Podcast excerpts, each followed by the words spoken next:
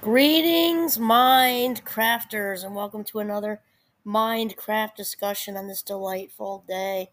Kind of overcast, still smoggy here in northern Vermont because of the forest fires, but a gift of a day nonetheless. My name is Kimberly Quinn, and I'm actually, I just came downstairs again. I was down here uh, for the last talk because it's easier to breathe down here, to be honest with you. Um, a little cooler, but um, I don't know. It's it's easier to breathe in with the, the smog upstairs. So here we are. So uh, he, I, what I would like to talk with you today, and it's uh, it's amazing because I was oh, I've been on a little bit of a Richard Carlson PhD jag. He's the author Don't Sweat the Small Stuff books. There's a million of them, but he wrote this this topic. I it's it, one of the chapters is well, they're chapters like a page page long, two pages maybe. Don't answer the phone. It's interesting because I'm such a huge fan of this, and he wrote these way before cell phones were even a thing. And I, back when in the retro, back in the day, you know, when raptors were running around and glaciers were shifting and we had landlines. Actually, my husband and I still have them because we, we live so rurally that we don't, for emergencies wise, we don't, we don't always get service. We keep it. But I'm talking about back in the day. I, I remember um, being a teenager and the phone, you know, the phone would get so stretched out because you're trying to get as far away from your parents as you possibly can, but you're strapped to the wall. So usually you'd be on your back, your feet are up the wall, and you're like, blah, blah, blah, high school, blah, blah, blah, middle school, whatever. And then like your little sister walks by and like this kind of kind of kills the whole the whole mood of the conversation. Or your parents walk by and you like stop dead in your tracks with whatever it is you're saying. Um, but this is just to give you a little feel. So I remember when um, we were eating dinner. And uh, this is something positive, actually, uh, uh, because truthfully, there aren't a lot of things, but this is a positive thing I took from my parents growing up. And that was that when we had dinner, uh, my mother would. This is funny. So if you're listening to this and you have no idea about retro phones, it's going to make no sense to you. But the rotary phone is like the little holes, right? One through nine and then the zero. And so, in order to make it not ring, you had to you had to put take your finger, move the whole thing around, and then put a pencil in it so that it didn't. And that's how you. And then whoever called would get a busy signal. That's so probably hard to relate to for most of you, unless you're in my age range. And then often she'd forget, and like two hours would go by after dinner. And so that I think it was a positive thing because we ate dinner. We ate dinner together, and there are no interruptions. And obviously, technology didn't exist then uh, but the the landline did, and it would ring, ring, ring. So it didn't ring at all. And then, but again, sometimes she'd forget for two or three hours, and my friends in high school were calling, and I'm like, oh my god, I see the pencil.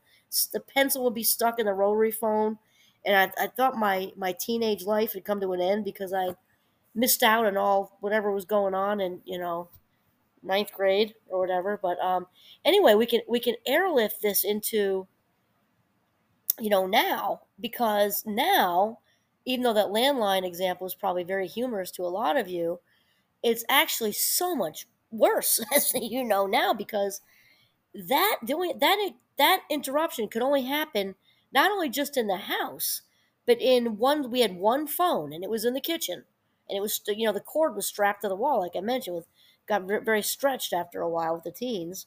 Um, that was it for distraction possibilities. So now we've got you know twenty four seven as far as opportunity to be ripped out of the present moment, to have your dinner interrupted, to be in a conversation with a friend, your child, your little child, your young adult child, your parent, your sibling, you know, um, just being with yourself and having quiet time. And then there, there it goes ding, ding, buzz, zip, you know, you got the ringtones.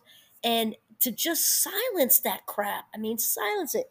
Our life minutes are so valuable. And, uh, you know, just, just take block out some time and just don't answer it. Just especially again back then it was in the house. You couldn't feel the vibration of it.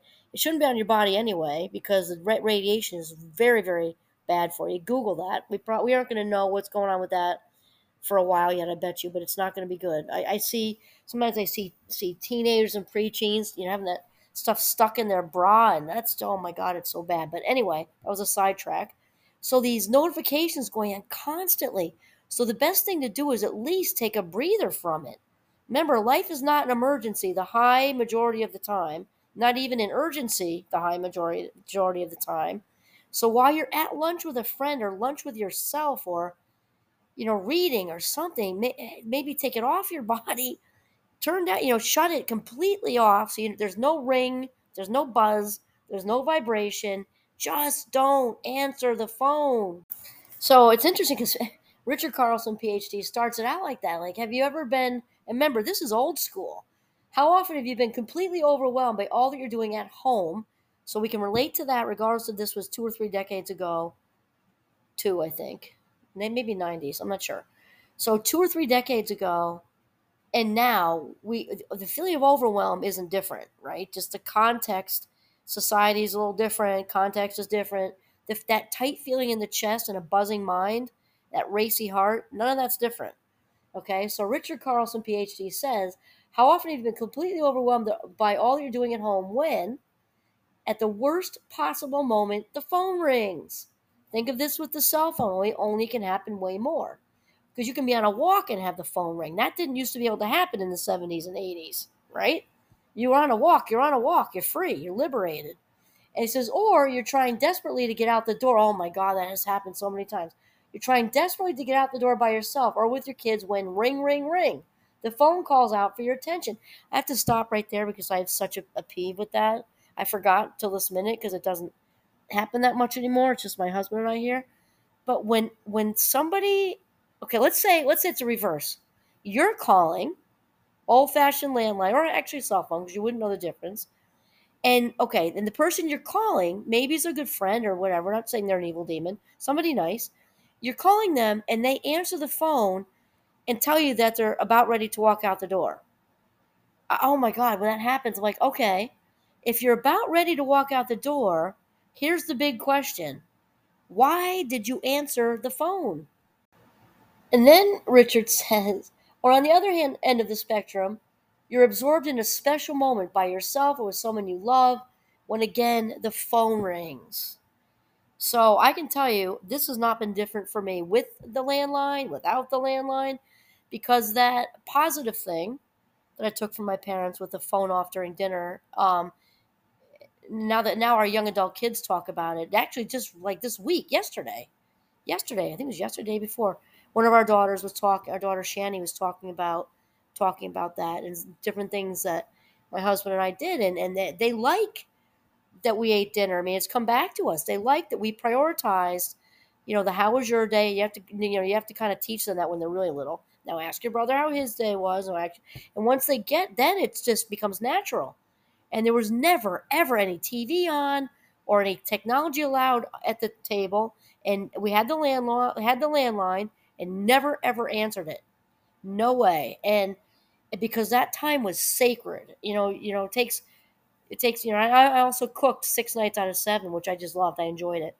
Um, and and you know, you go through all that work, and it's and it's and you all sit, and it's this time at the end of the day before the kids started homework and they came home from sports or tired from theater and this sports and this and that whatever club and it was time that was cut out of you know cut out of the day that we stepped out of the world in a sense with no with nothing nothing able to break through that bubble to have time as a family. And the kids to this day still talk about the value of that. Even if i got like when they were teenagers i might got a couple of eye rolls once in a while but, but, but i have to i didn't get much of it honestly because they were kind of conditioned at that point. But it didn't matter. It didn't matter what it was. There's no such thing as an emergency. Or if there is call 911 you know just there's nothing going to happen during this hour at dinner at the most might be even like 40 45 minutes on, on some nights right? There's nothing you can do about any of it.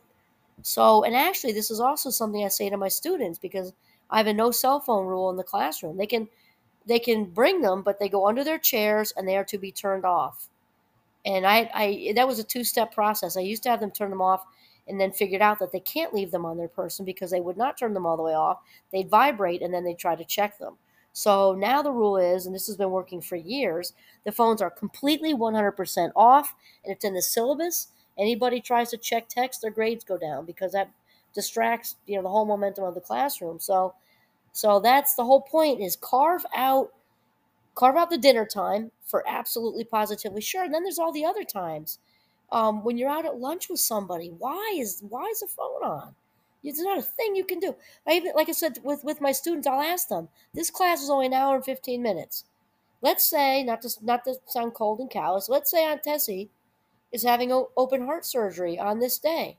What can you do about it in the next hour and 15 minutes? They kind of look around.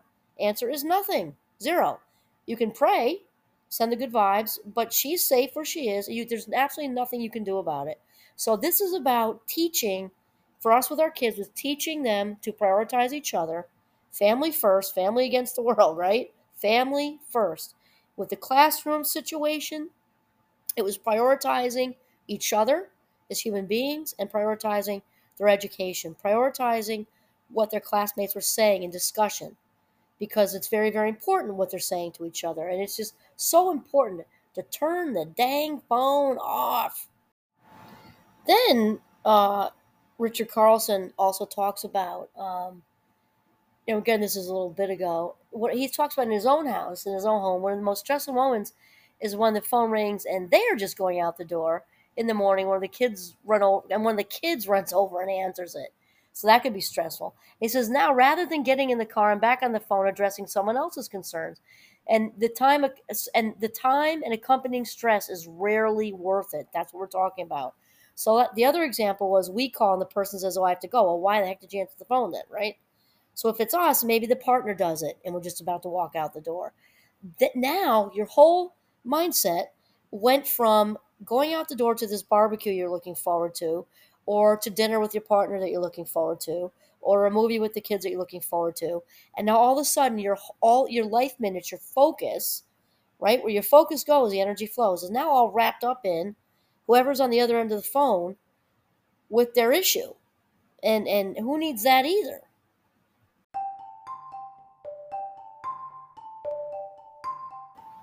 You know, and then lastly, I want to kind of talk about because it's a it was an issue back then. It seems like it's more of an issue now, and I do talk it talk about it with my students. It's the message it sends, and I know that when I was I was years ago when I was bartending at a ski resort, um, people were lovely. The majority of the people I worked with were lovely.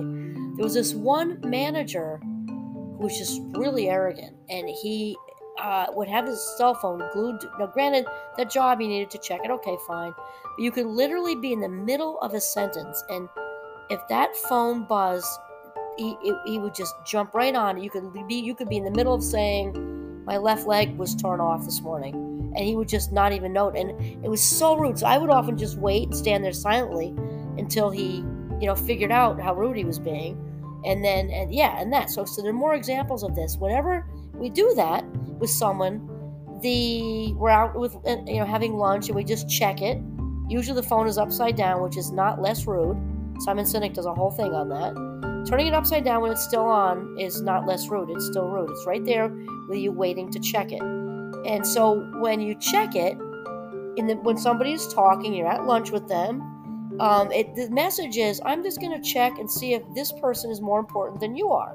Right now, that person in front of you should be the most important to you, right?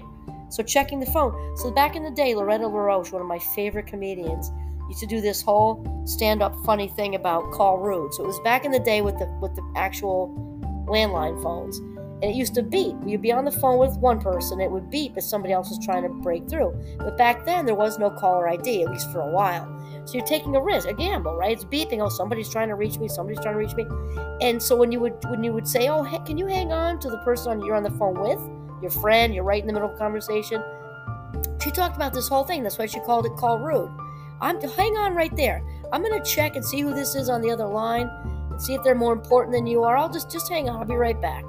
Well, that's not much different, if any different, than the whole cell phone thing the flipped over phone, checking, checking, just turn it off. It's interesting. Um, some of my students are really catching on to that, and they have a game, and I forget that it has a name. I forget what it is, but they were telling me about it. So it hasn't just been once, so it must be a thing because I've heard it a few times. When they go out for pizza or whatever on the weekend, they'll if they do this thing, whatever it is that it's called, they'll put the cell phones all in a pile. Like they'll make like a little tower, like stack them all up and the first one who goes to, to goes to check their phone has to pay the bill. That's awesome, isn't it? That's so awesome. So I can't get going because I really think that um, we really kind of could use to get back to some of the basics, to be honest with you, because the most important thing when it comes down to this whole conversation we're having is respect for who's in front of us.